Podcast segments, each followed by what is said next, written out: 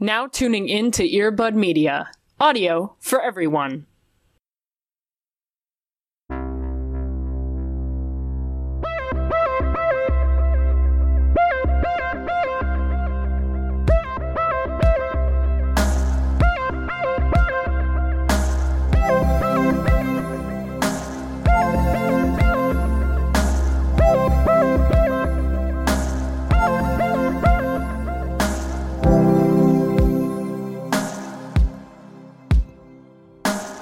I just wish for you to watch Joy and not the news, you know? Yeah, I'll consider it.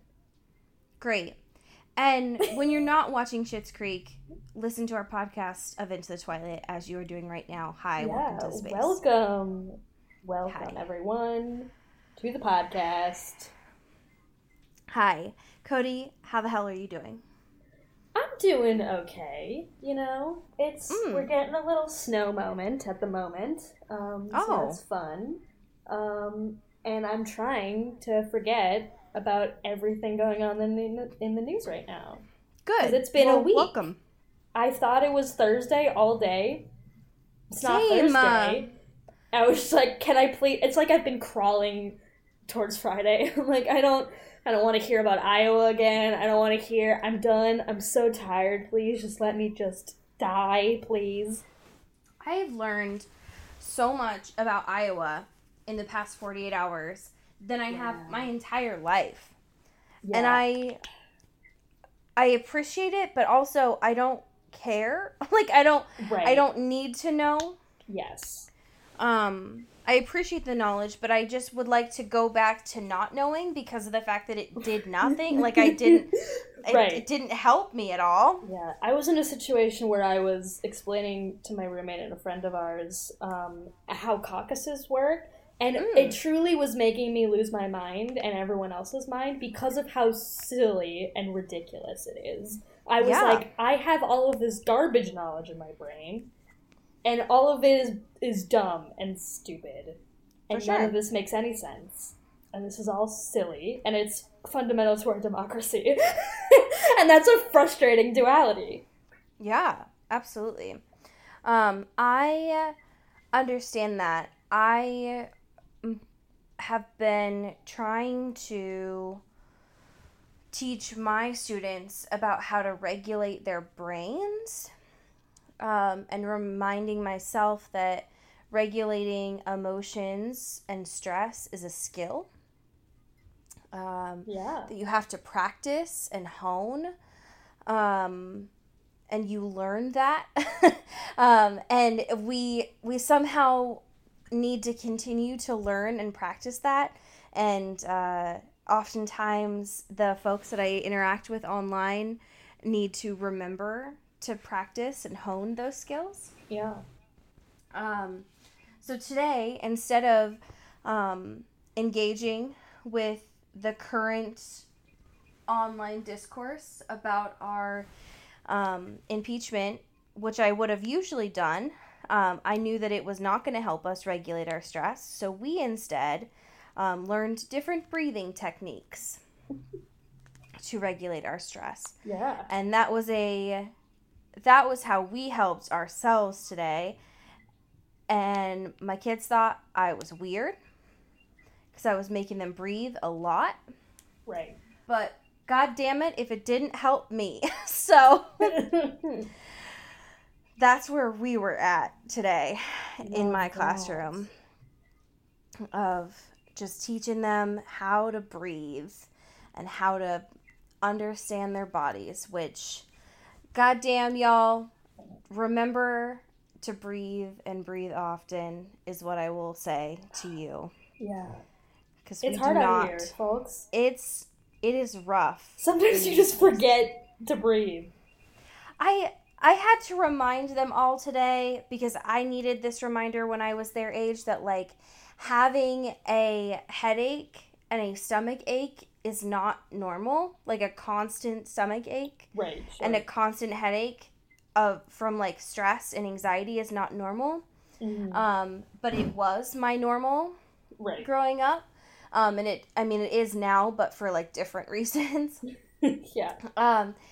And so having to tell, like, if someone would have told me that when I was younger, that, like, if your stress and your worrying is causing these things, that would have been a good reminder to be like, oh, I should probably, like, talk to someone. Right. This might not be good, actually. Yeah. Interesting. So that's a little bit of a middle school corner. But also, in that same vein, I had kids take hand sanitizer and try to throw it into each other's eyes today. So, you know, duality of man. Kids these days. And then also, in between our lectures today, kids are, you know, just trying to practice their TikTok dances. So, you know, kids are still kids, which is a good reminder that even though the world is on fire, and our democracy is crumbling around us, you can still dance, you know? It's a good reminder. Yeah. Yeah.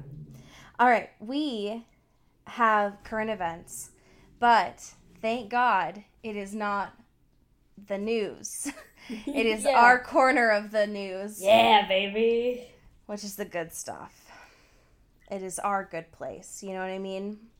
Also, toss one out for the good place. Yeah, pour one out, baby. Where do you want to start? Do you want to start with our corner of the news, or do you want to end with our own? We made some news, baby. We have our own news. Of our own. We have our own news. We have our own. We have what I would venture to say is a music corner, maybe? Perhaps. Sure. Yeah. Great. Here at Into the Twilight, we love a good analytics moment. Yeah. And so one of my favorite things to look at is just, like, seeing all about our data. And so I finally got a chance to, like, go deep in the paint with Spotify. And more than usual, Spotify's analytics are very easy to understand, which I appreciate. Yeah. And one of my favorite things about this, too, is it gives data about Spotify and how the users use that app and not just specific to our podcast. Right. Which allowed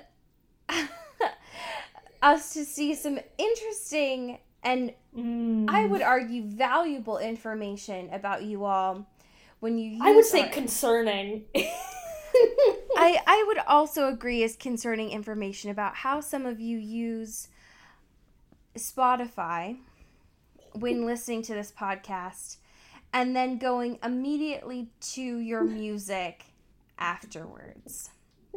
Yeah. So it gave us in the past month, some of the top artists that y'all have been listening to on Spotify while also listening to our podcast. And so, specifically, it said, your podcast listeners have streamed these artists the most in the last 28 days. Here are these 5 artists. The nominees are. Yes, the nominees are. Let me open my little booklet here. Eminem. Also, the fact that 3 of these 5 artist photos are in black and white is really, It's telling. Okay. Eminem. Mac Miller. Pour one out. Yeah.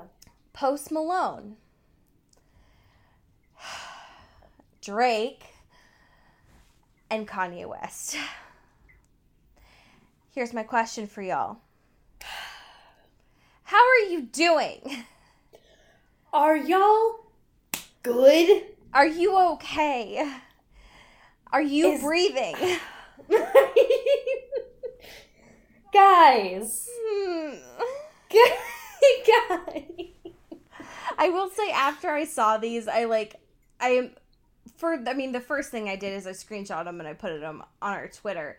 And then the second thing is I just immediately got that fucking song from Into the Spider-Verse stuck in my head of Post Malone. Oh, yeah. The Sunflower one or whatever. That's the only Post Malone song that matters. It's the only song I know from Post Malone. Yeah. So I just got that song stuck in my head, which is, like, not the worst thing, I guess, but still. Right. It's a banger in its own right. It's all right. But, like, guys. Come on! Really? We got some sad boys in the building. This is... Sorry, it should be more like... If this was 4 years ago, I would play that ham horn that we used to do. Oh, don't you bring up the ham horn? Pour one out for 2020. Pour one out for the ham horn. I hope that app didn't just like turn it to dust. No one remembers ham horn. Oh, I miss you, ham horn. Anyway, yeah, that is really illuminating. Yeah, so get some help. We're here for you, but you know. Wow. Kyler Jepsen is free, so yeah, she's also on Spotify, so you can just feel serotonin instead. That's a choice. Halsey's on Spotify. That's also a sad, that's a somber dance. Well, fair. Bye. I was just expecting more, like, gay? I don't know. Yeah. Like, It's honestly an upsettingly hetero roster of artists. There's just a lot of dudes there. Yeah. Like, a lot of straight dudes. Yeah. And that's not what I was expecting at all. No, that's not the demo we usually project to. Like, I know our demo. Like, I've seen our demographics of age, and I know who we cater to. And those five artists are not it. Yeah. That does not represent our... the math in my head. I'm like, it's not adding up. I don't know. Yeah, Make it make sense. I'm so confused. I want it to make more sense to me, personally. But, you know, whatever. Chase your bliss. Find a weighted blanket and a sad lamp. You know, get some coffee, I guess. Okay, so... why don't you select our next current event, please? Ooh. Okay. Let's do some math corner, baby. All right. Take us to the math corner, please. I will. We're back with our Pat's Robert Mathematician Corner. That's what I always say. We do this every week. You're familiar with the format.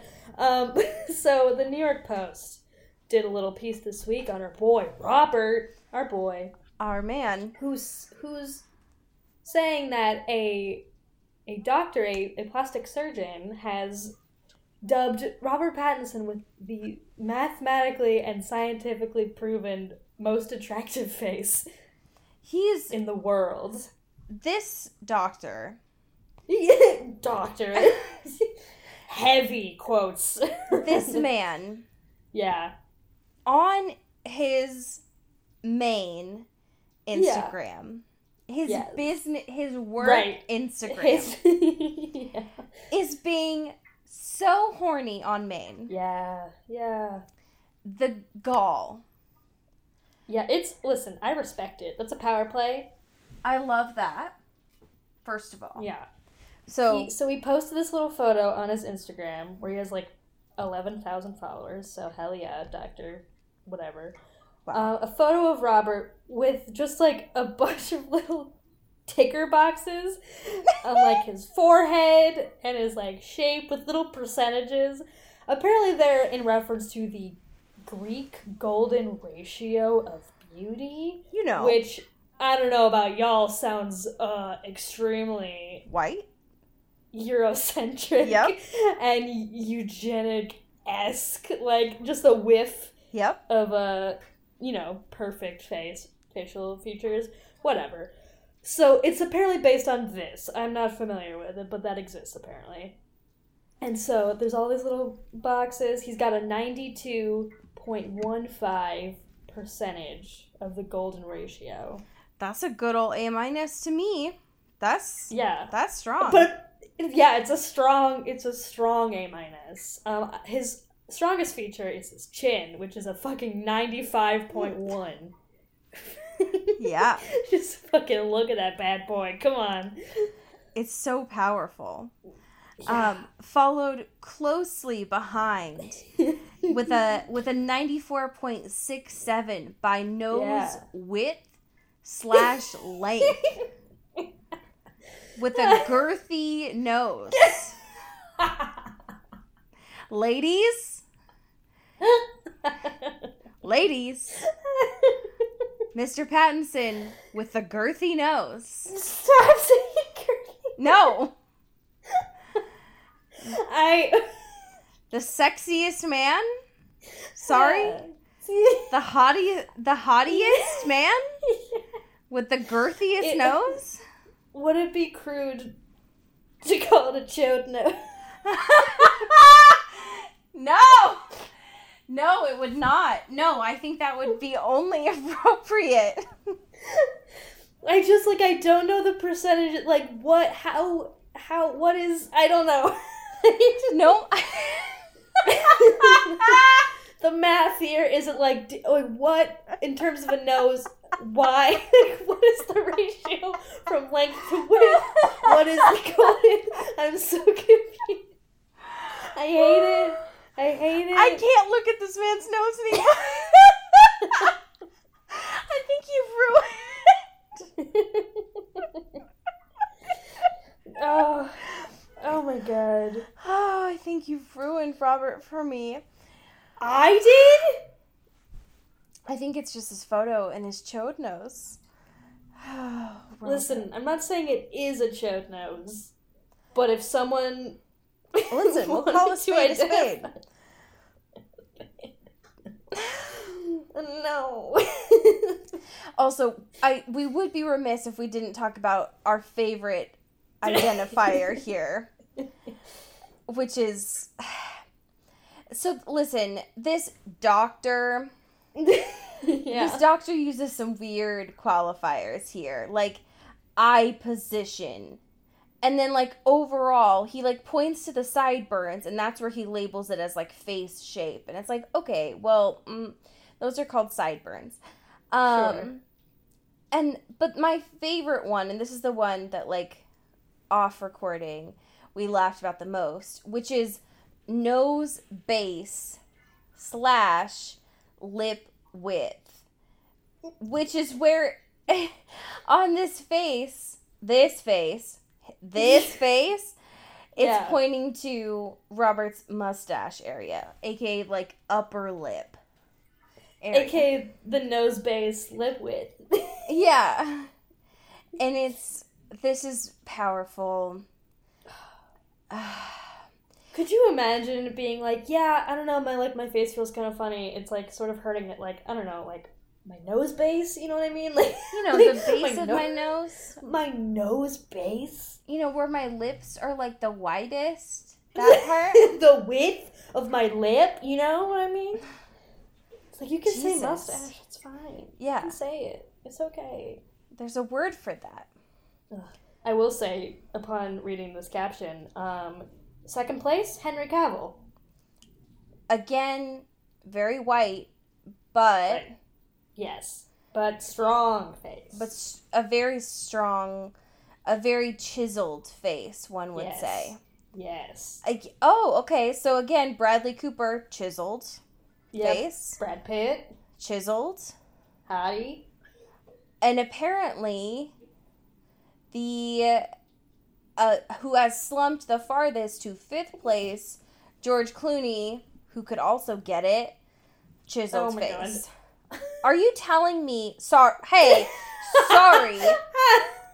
Silver Fox, George Clooney... I'm familiar. Could not get it? He could get it.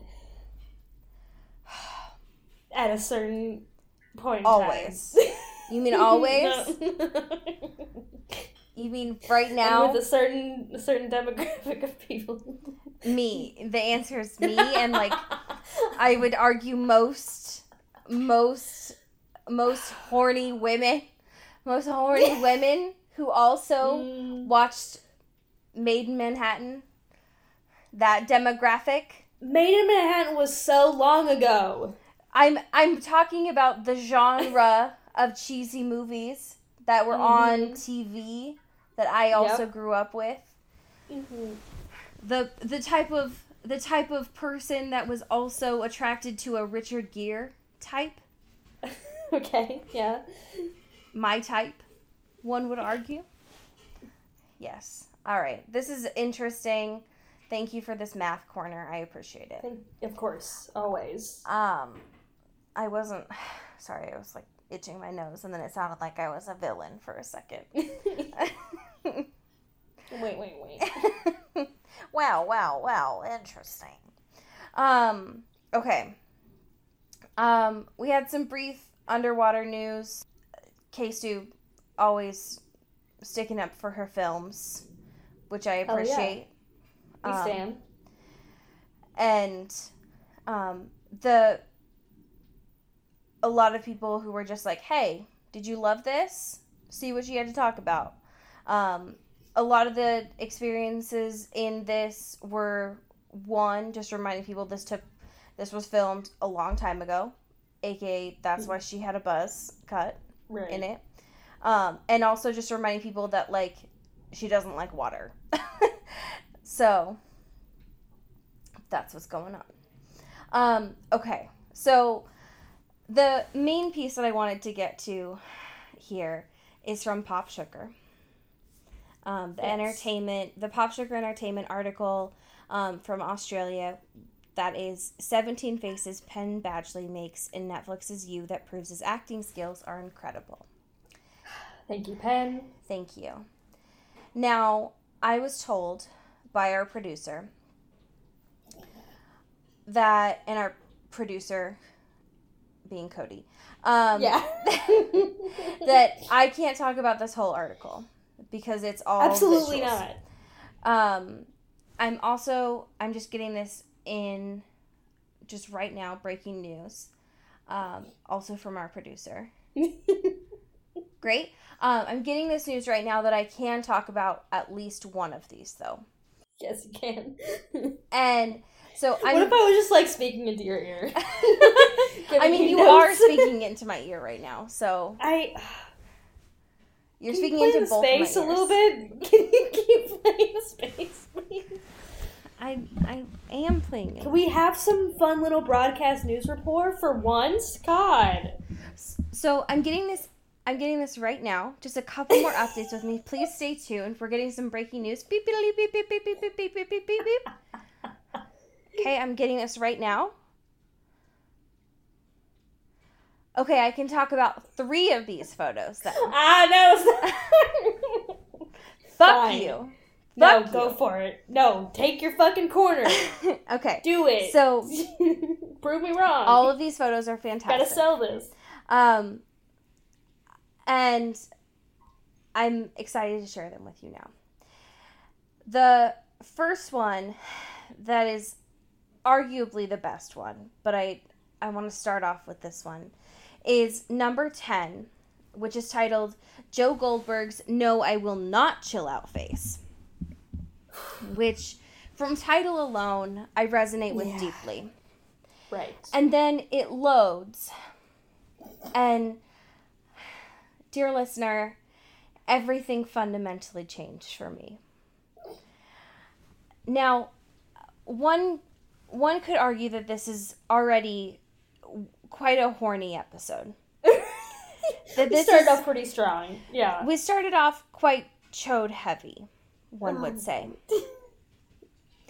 But if you follow along, and if you look at this GIF with me as well, you will notice that Penn's face in this is, one, quite aggressive. Yes. And as his Scorpio self, when he gets quite angry, you will notice specifically in this, there are a lot of veins present. Yeah. There are a lot of veins in his neck that bulge out, getting a lot of, like, peacocking happening in this space. Yeah. But that won't be the first thing that you see. Because you will notice quite immediately, before you even notice his, like, terrifying gaze on you, are these 3 lightning bolt veins in his forehead. Fucking Harry Potter ass bitch. Yeah, this, like, the boy who lived motherfucker happening here. The ones on the right look very pitchforky, like there's one main vein, and then a little like, whoop, coming out. And then the other is just a strong, girthy boy. Stop.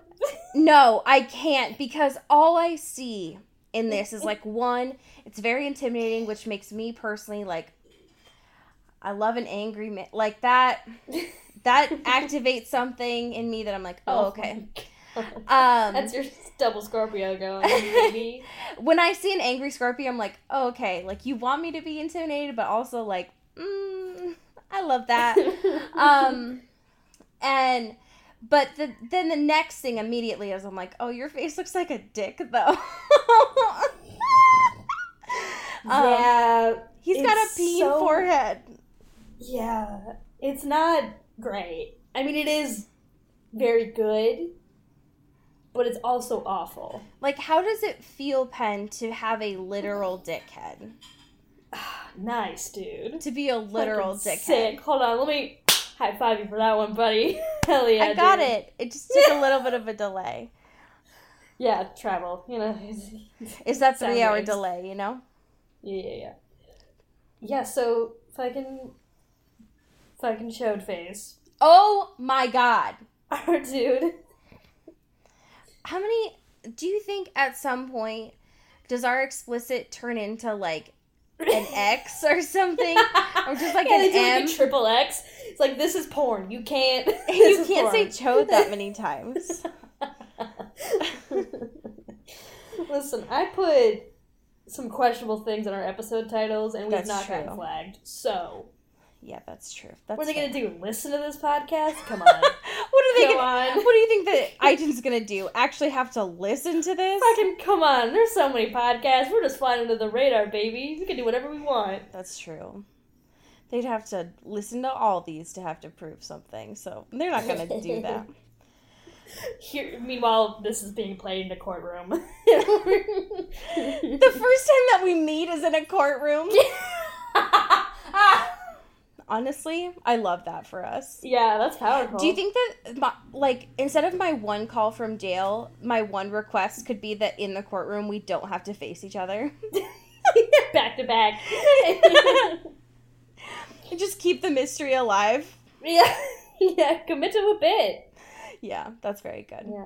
There are, like, some of these that we still haven't seen. Like, some of these faces we still haven't seen yet. Yeah, spoilers. Which makes me very curious. Like, there's one that I noticed, 15, which made me very curious. It's a strong mood of what looks like him in a bathtub, just freaking the scared. Fuck out. Yeah, I'm a fan of that. Looks like he's just tripping balls. It'd be like that sometimes. You know what? Listen, life is like that. From what I've heard sometimes is life just, like, finds a way. You know what I mean? Oh my god. And so this makes me incredibly curious to see where things go. Hell yeah. Hell to the yeah. Okay, we have a question. Would you like to read it? You fucking bet, dude. Well, then do it, coward. This is from Rebecca, one of our patrons. Yes. Who asks, please talk about the fact that 40 plays Dungeons and Dragons. I think it's mentioned by this episode. And what do you think his moral alignment is? First of all, that doesn't surprise me at all. No. 40 for sure. That's into D&D. How he makes connections in LA. Yeah. It's because, you know, Yeah, it's just how all the support groups. That's how, well, that, and also that's how all the cool kids get on episodes of fucking podcasts and live fucking shows and stuff. Yeah, absolutely. So that makes sense to me. 40's moral alignment is chaotic something. Yes. My first instinct was chaotic good, but I think he has, like, the veneer of, like, wanting to be good, but he's just, but maybe that's just him being an idiot, you know what I mean? Like, maybe he's just a little dumb. He's not actually well-meaning, because especially in this episode, we hear some questionable things from our boy. Agreed. So maybe... But maybe it feels like his heart is kind of in the right place. He's just dumb. I don't know. I have no real judgment. I like to believe good things from him. Sure. Yeah. I agree. I will say, this is not an alignment, but the one thing I know about Dungeons & Dragons is that the bards just want to fuck people and also distract everyone from doing what they want to be doing. He gives off strong bard vibes to me. Which, like, first of all, relatable. Second of all, for sure a 40... moment. For real. Yeah. Yes, absolutely. I feel like he is definitely a bard. Absolutely. I don't know much about that, even though I've played D&D several times, but yes, I agree. Wow, you love a gamer. I'm actually, like, a super gamer girl, so... Oh my god. What? Okay, let's get into this bullshit. So, I would say that last episode's title was arguably the best because the fact that it had the Welkind thing in it. Right, but this one is, and this one I would say is, the title alone is rough, of Farewell My Bunny. Yeah. However... I don't know. I think last episode is hard to top. Sure. However, this episode has a lot going for it. Yes, it's definitely an episode where they're setting up a lot of interesting stuff and, like, setting them in motion. There's not, like, I feel like the last episode was kind of, like, a bit of an interlude, almost, because we were in a different setting, and, like, there were different environments, and there were different relations, like, still things kind of continuing to go on and being planted and stuff, but nothing, like, truly, like, was a huge, like, stuff. But all this episode was, like, a lot of things were going, like, bah, bah, bah, bah. Like, things are coming, things are happening. Right. We're setting things in motion, we're moving, we're going. This is gonna all, you know, come together. Yes, this one, it felt like things were starting to pop off a little bit more. Yeah. And it felt much more engaging than in... Speaking of popping off, can we start talking about this hard open with Kathy Griffin? Yeah, what the actual fuck? What was that conversation like? In this universe. In the year of our Lord. Kathy Griffin exists. Right. And is doing the eulogy at Chris D'Elia's funeral. Yeah. In this universe, Henderson is tight with Kathy Griffin, which, like, I guess makes sense. It's supposed to be a big deal or whatever. Yeah. Sure. I guess. I don't know. Netflix has the money. Right. So I guess that makes sense. It's just such a weird gamble for a flex. You know what I mean? It's like, oh, you know who'd be great? Who we can flex all of our Netflix capital on? Fucking Kathy Griffin, baby. I'm also just trying to imagine who else they would imagine would be, like, a weird, a weird comedian get for them. Sure. Yeah. And I don't know who that pull would even be. Right. So it makes sense in my brain, but in life, it makes no sense at all. Because I saw her and I was like, no. Right. It was very startling. Yeah. Plus this idea that Kathy Griffin is just talking about Chris D'Elia, a.k.a. Henderson, as, like, super cool and everyone's super broken up about it, as if, like, Henderson did not have all of these photos of women. Like, it's not just this super gross person. And was, like, a notorious douchebag. Yes. People didn't know that shit, you know? Like, not a likable guy. Yeah, that even though, like, Joe murdered him. Right. And Joe is still the problem here. Henderson was still awful. Like, that does not negate anything about him. Right. And then starting this off at a funeral is still interesting to me because Forty is, like, broken up about it and is like, oh, yeah, my dude, Henderson. As if, like, he was not like, fuck Henderson, just like a couple episodes ago, and was not getting trashed at his party a couple episodes ago. Yeah. So, again, grief does weird things to people. Right. It brings on existential crises, so I get that. Which I guess also explains why Forty's like, you know what makes sense in my brain? Candace, what up?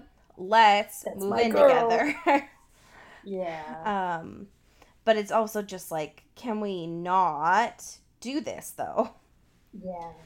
I will say it was a pretty big mood when Danielle just had a fucking flask at the funeral. Yes. Very powerful. I loved that. I loved that a lot. Let's talk about these 7 totems. Oh, my God. This idea that, like, when you achieve them, you are no longer just a transplant. You understand Los Angeles from now on. You belong here. Yep. Yep, that you have made it. Yeah. You lived on the West Coast. I did. Tell me about this definitely not appropriative idea of 7 totems. And you see any of these 7 totems? Definitely saw rollerbladers and booty shorts. Yeah. For sure. Almost every day. Police helicopter, yes. 2 starlets wearing the same dress. I don't think so, but I love that. I think that's very great. Pack of coyotes. No, it wasn't north enough for that. Dog in a stroller, absolutely. I feel like I see that here in Chicago, too. Like, I feel like I've seen a dog in a stroller everywhere I've ever lived. It's just like old white ladies be like that, you know? Like, they just love to put dogs in strollers wherever they are. That's true. That is a Seattle thing, too. That's just like... Yes. That's just a thing. Yeah. Off-brand superhero, absolutely. And I've not seen a palm tree on fire. I don't think. They made that seem like that was quite common. I mean, Los Angeles is notoriously always on fire, so... True. It's... probably more likely in recent years. I haven't been there in a minute, so maybe, you know. Maybe. So you need 2. Yeah. You're, like, almost there. I mean, I did live there for 12 years, so I mean, still... It's true. You're, like, basically... Yeah. You're, like, totems are almost filled. I hated this part. It's awful. I mean, I guess it makes sense because they're still trying to lean into this idea of, like, Los Angeles is awful. But this idea of totems I was just like, ooh, can we not, though? And it's just, like, such a weird departure, A, from the funeral we just witnessed, but also just, like, the way that they talk to each other. Like, it feels so weirdly scripted and not, like, a normal human conversation because they're like... play acting it so much because they're all like alternating, like, oh, here's like a pack of coyotes, and then someone's like, oh, a dog in a stroller, and it's like all this weird, like, super high energy, like, conversation. Yeah, especially like not, from the standard. The fact that this is so obviously setting up that it's like, oh, I wonder what's gonna happen to Joe in this episode, and it's like, yeah, he's gonna find them all. Like, we got it. Yeah. Right. We get it. It's very clear here. Thank you. How did you feel about this flashback to Love with her late husband? Because this is like the main one of the, I guess not like the, not even really the B plot of this necessarily, but like one of the plots of this episode is that it's Love's anniversary with her late husband. Right. Yeah. I thought it was interesting. Love a return to flashback bangs. Flashback bangs! Love that. There's no other way to know if it's a flashback unless you got bangs. It's true. How else will you know? You only have bangs in the past. You do. I thought it was interesting how they kind of navigated, like, this, like, deaf and sign language situation. Yes. That was surprising. For a show that, and I guess a series in general, that has famously not been very tact in their approach to things, it seemed like a pretty, like, good, just, like, normal, like, introduction of it, or, like, integration of it into the plot or whatever, and just, they're married, and they're talking how they normally would converse, and that's, like, a whole thing. And it doesn't feel, like, weird or, like, abnormal. Absolutely. There wasn't a big deal made out of it at all. Like, he was just himself, and he was deaf. And, like, there wasn't a big backstory about it. Right. There wasn't, like, tied to trauma or, like, this whole, like, sad thing. Yeah. And this show seems like most shows that would do that. And so for them to not lean into that was incredibly, one, surprising. Right. But also incredibly refreshing of just like, this is just her husband. Right. He is just deaf. It's not that big of a deal. Right.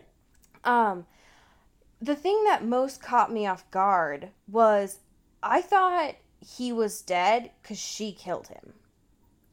That's how I expected it to be, and not like because of what seems like natural causes in this.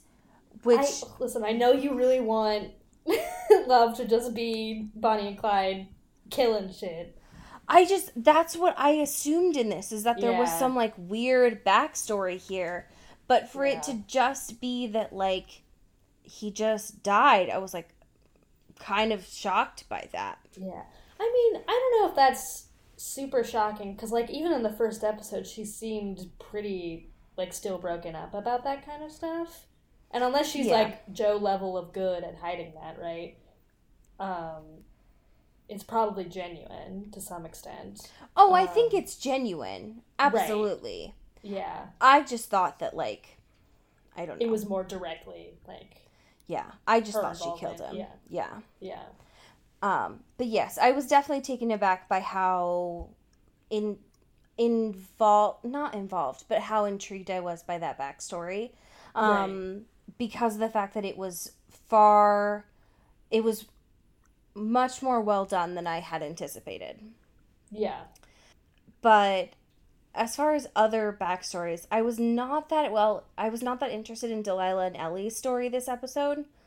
No. I felt like they needed to keep them in here as far as just, like, moving their story forward.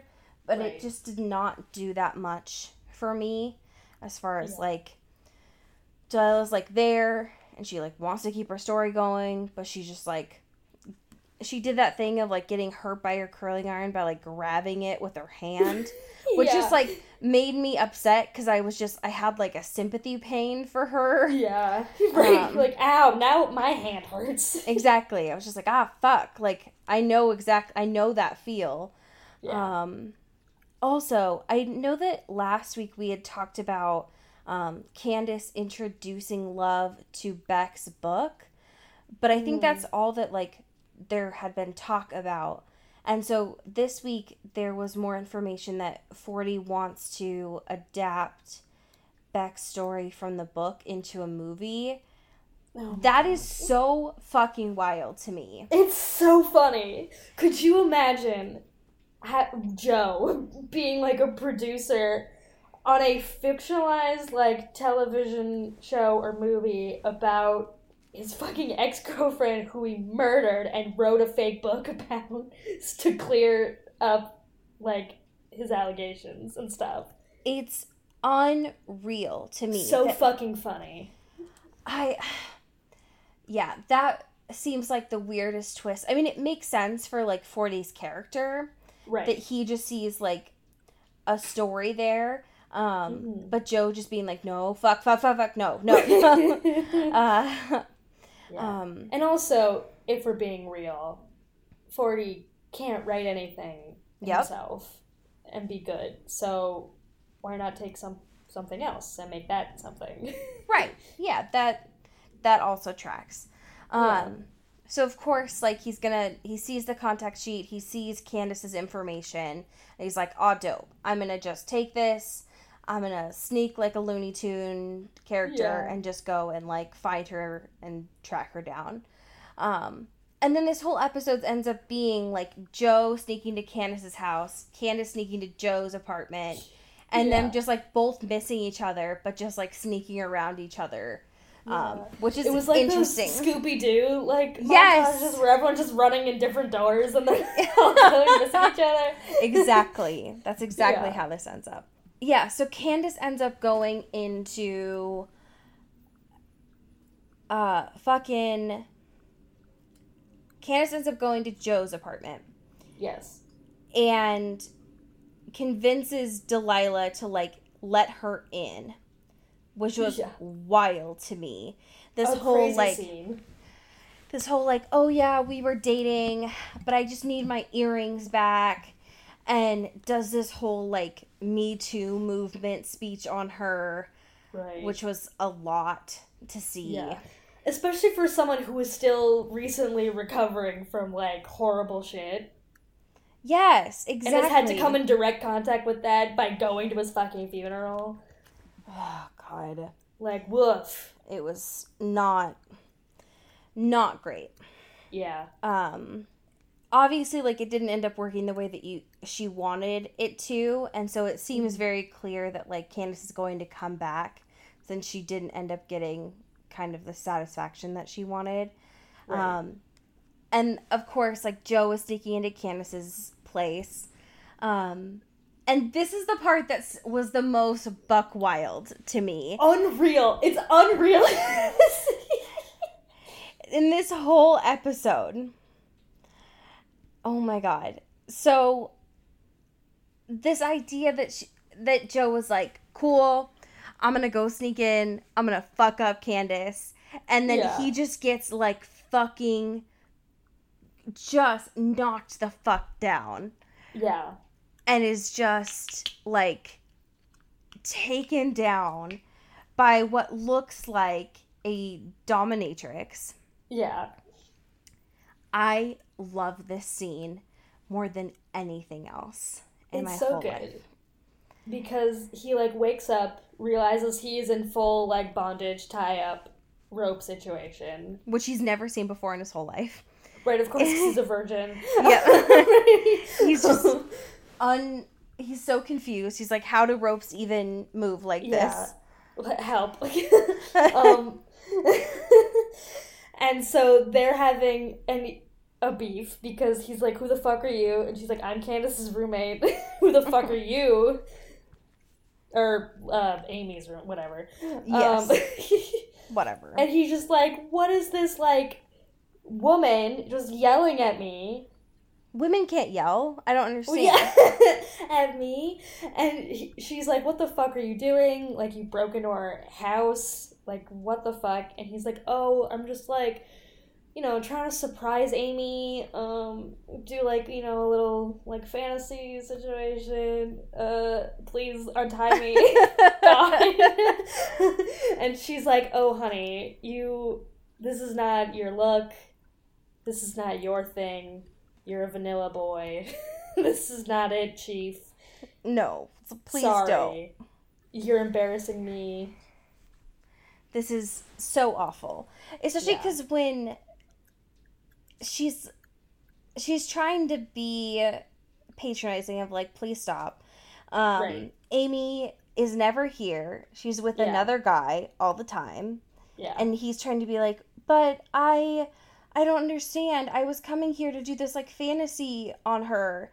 And she, like, looks through his backpack and is like, you're pathetic. You went to Home Depot. This isn't even the kind of stuff that you use on people. Rookie mistake. She's gonna get fucking rope burn, you idiot. You actual fool. And so finally, she's like, I'm gonna call you a Lyft. Get the fuck out of my house. Like, you are a mistake to humanity. I never want to see you again. Yeah. And it was the best thing I've ever seen in my whole life. It's powerful. It is. And he leaves with his tail between his legs, absolutely ashamed. It was ego in shatters, just, like, absolutely unhinged. Yeah. And finally, Candace comes back, sneaks into Joe's apartment. Yep. Who's there? Not Joe. Love's there. Yeah, baby. Because one of the things I forgot to mention earlier is that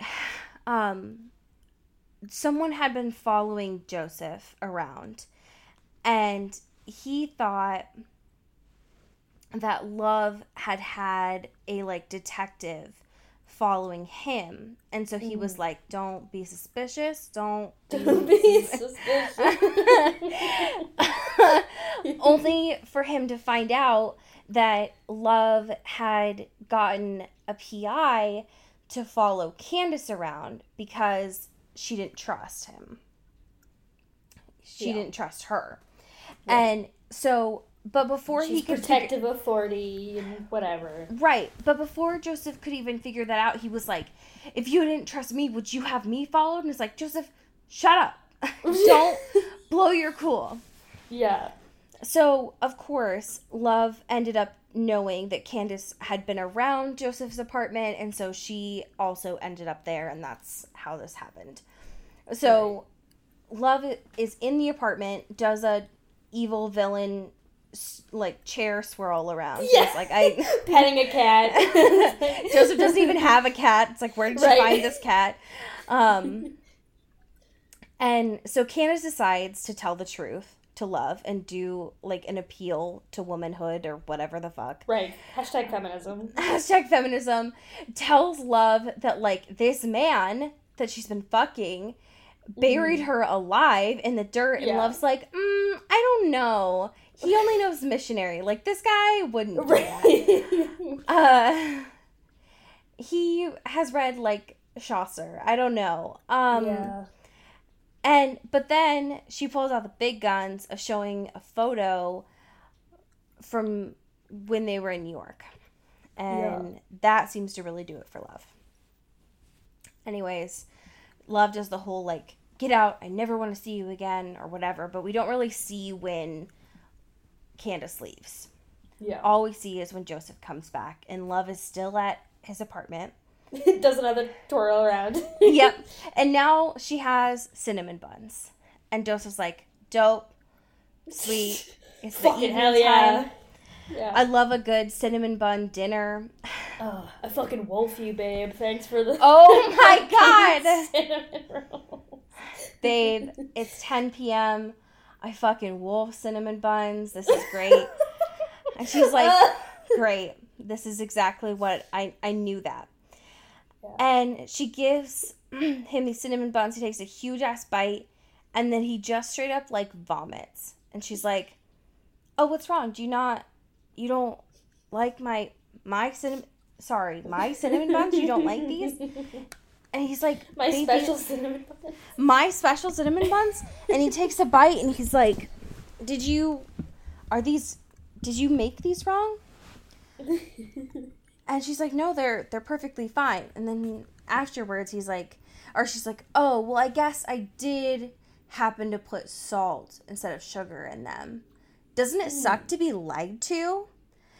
Whoa. And here's the thing that really fucks me up. Yeah. This woman spent her whole time making homemade cinnamon buns. Yeah. That she couldn't eat. Yeah. Just for this fucking bit. Yeah, that's how dedicated she is to making Joe look like a fool. Wow. And I respect that. Wow. Yeah. I love that. I love that kind of drama. Yeah. Truly. Anyways, they're obviously mad at each other. Instead of her, like, calling the cops on this person that is potentially, like, a murderer who assaults people, she's like, well, I'm mad at you and I'm not going to talk to you for the rest of the night. Bye. Because, sure. Right. I guess. And then somehow the episode ends with Delilah and Joe fucking. Out of nowhere. Legitimately nowhere. Like, he comes over to see Delilah and she's got a literal red string fucking Crystalia mood board behind her. Being which, like, I'm gonna fucking get this guy. Right, fair enough, yeah. And he's like, hey, what's up? All that. And he is, like, looking at the Post-its, and he's like, oh, man, I'm on the list. That's fun. Like, I'm in his things. Interesting. And then they have, like, a weird riff where he's, like, she's really upset, obviously, because she's going through a fucking lot right now. And he's like, oh, can I touch you? Is that okay? Can I, like, comfort you? And she's like, cool, now we're doing consent. Thanks, Joe. Cool. Woke king. And then they just start fucking. And I don't understand. I hate it.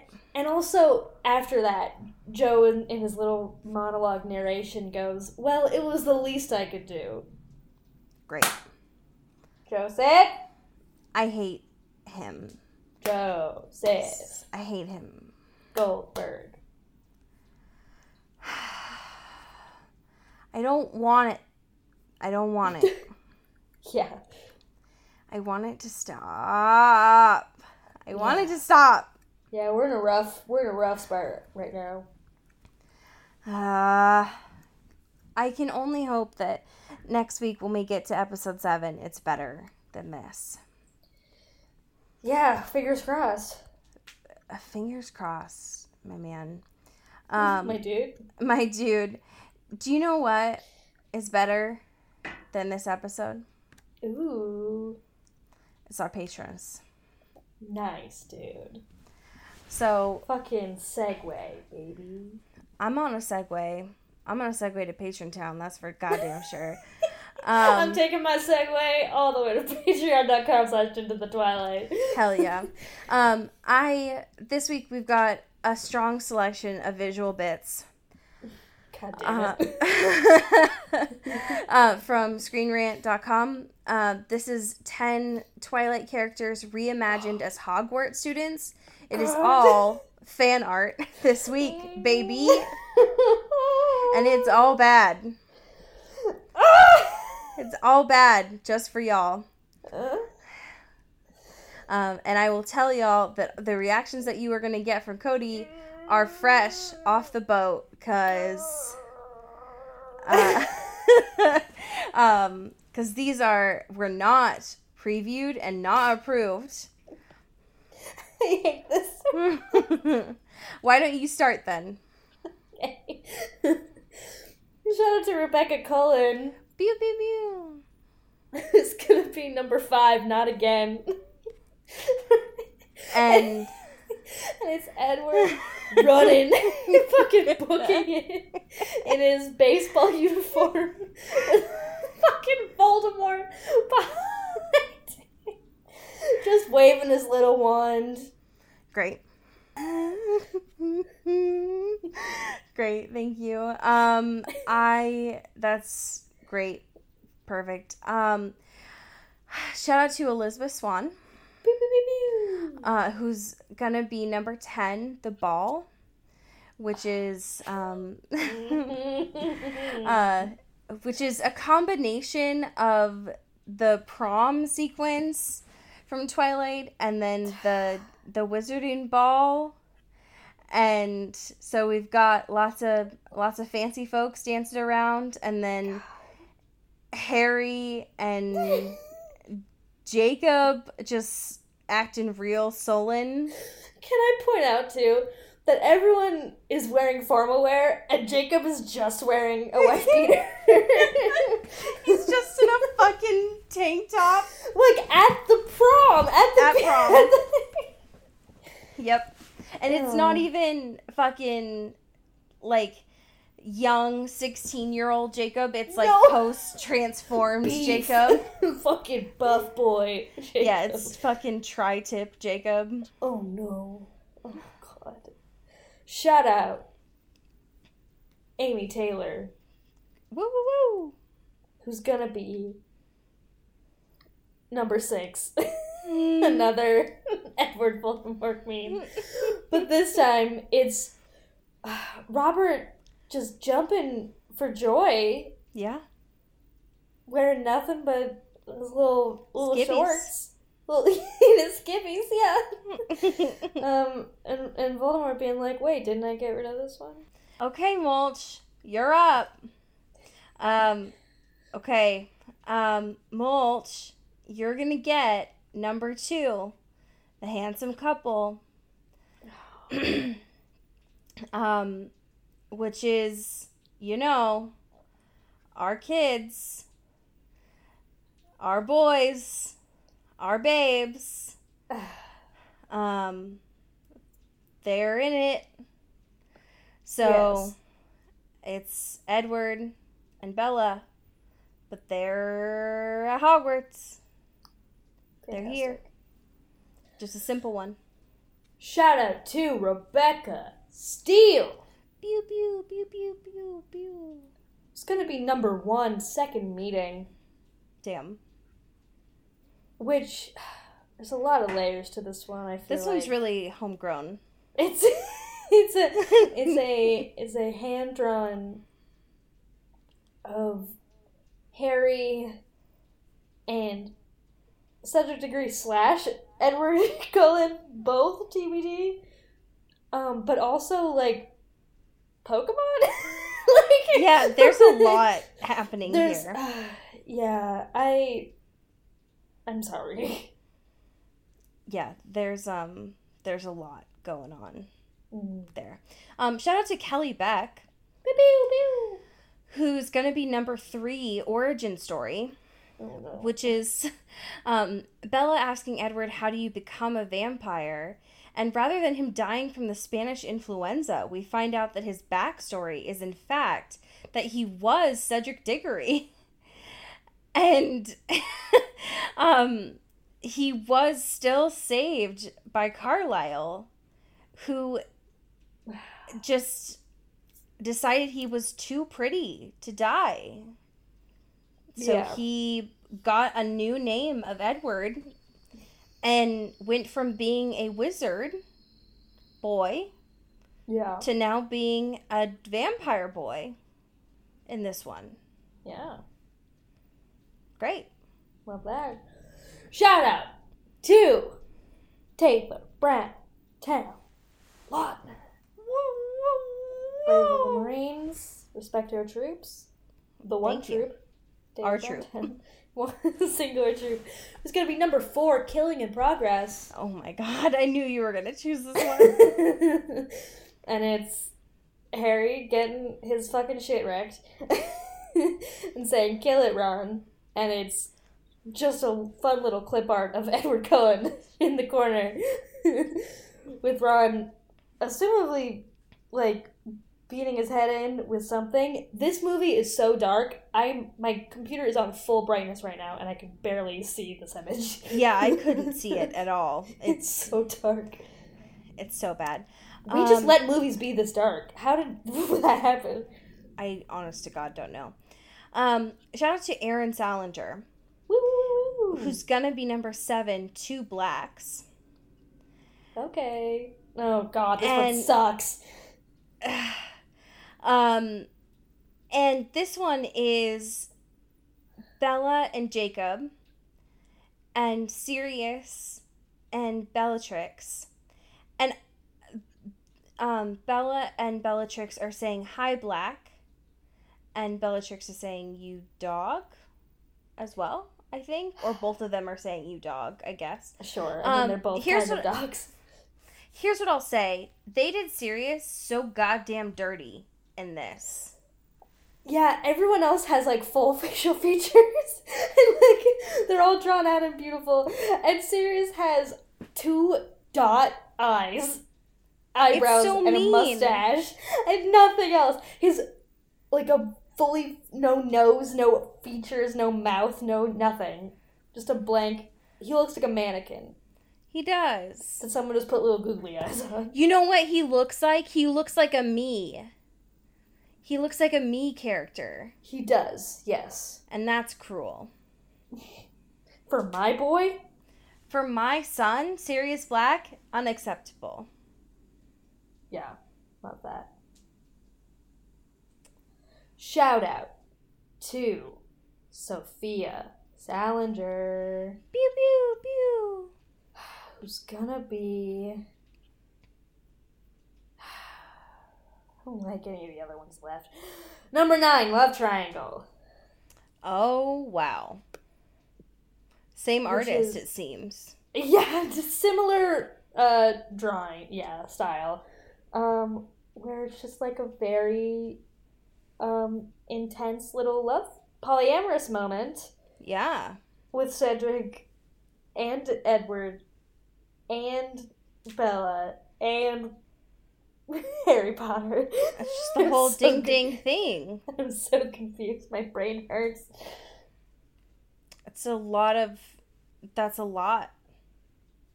there. Ow. I hate it. Okay. Well, I have something that I think you won't hate. Okay. Which is your fan fiction this week. I trust you. Well, you shouldn't. This is titled 40 Bag. Okay. And it was written by Sierra_Rowe, and it was published last month on January 11th of this year. And the description goes as this. What would an episode of You look like from 40's perspective? Turns out, it looks a lot like an episode of Fleabag. Featuring 40's dirty thoughts about Joe, unrequited longing, addiction backstory, and how 40 talked love into letting Joe stay at Anavrin. So I'm going to read you an excerpt from this. Great.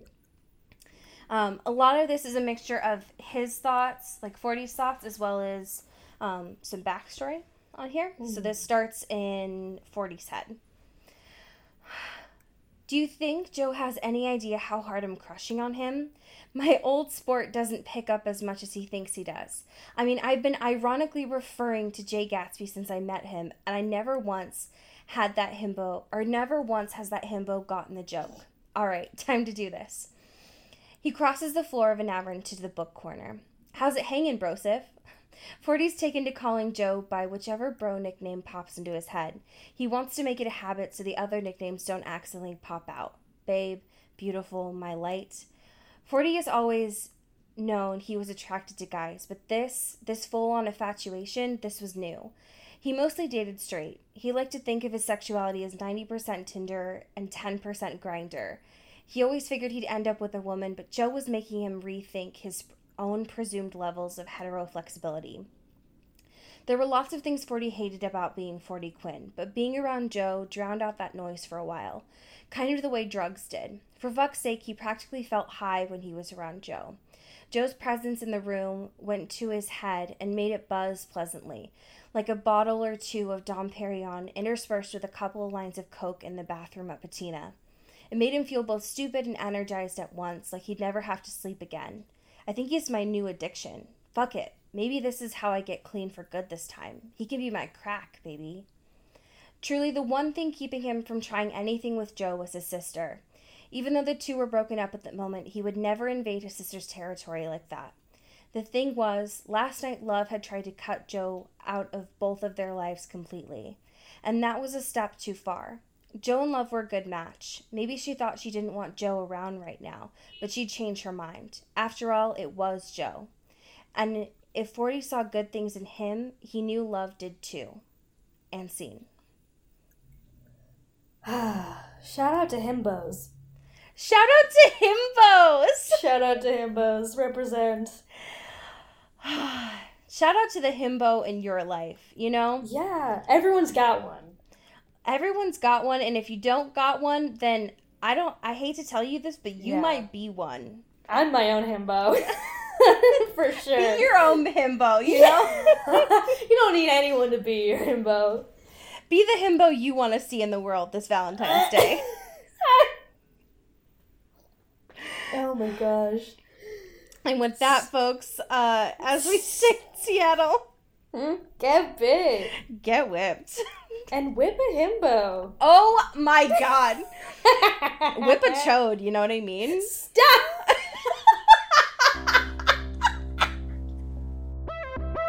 This is an Earbud Media production. You can find us on Twitter at Earbud Media and listen to the rest of our shows. You can find this show on Twitter at Into the Twilight, as well as intothetwilight.show. You can send us an email at intothetwilight.show@gmail.com. You can also become a sponsor of the show or buy some merch at intothetwilight.bigcartel.com. Our art is done by Maddie Padilla, who you can find at YourGhostHost44 on Instagram, and our music is done by Eli Krause, you can find at EliSauerkraus and KrauseFilms.com. The intro and outro is by KB Smith, you can find at KB__Smith on Twitter. You can find Allie on Twitter at Into Wild Places, and you can find me at Dyke Discourse.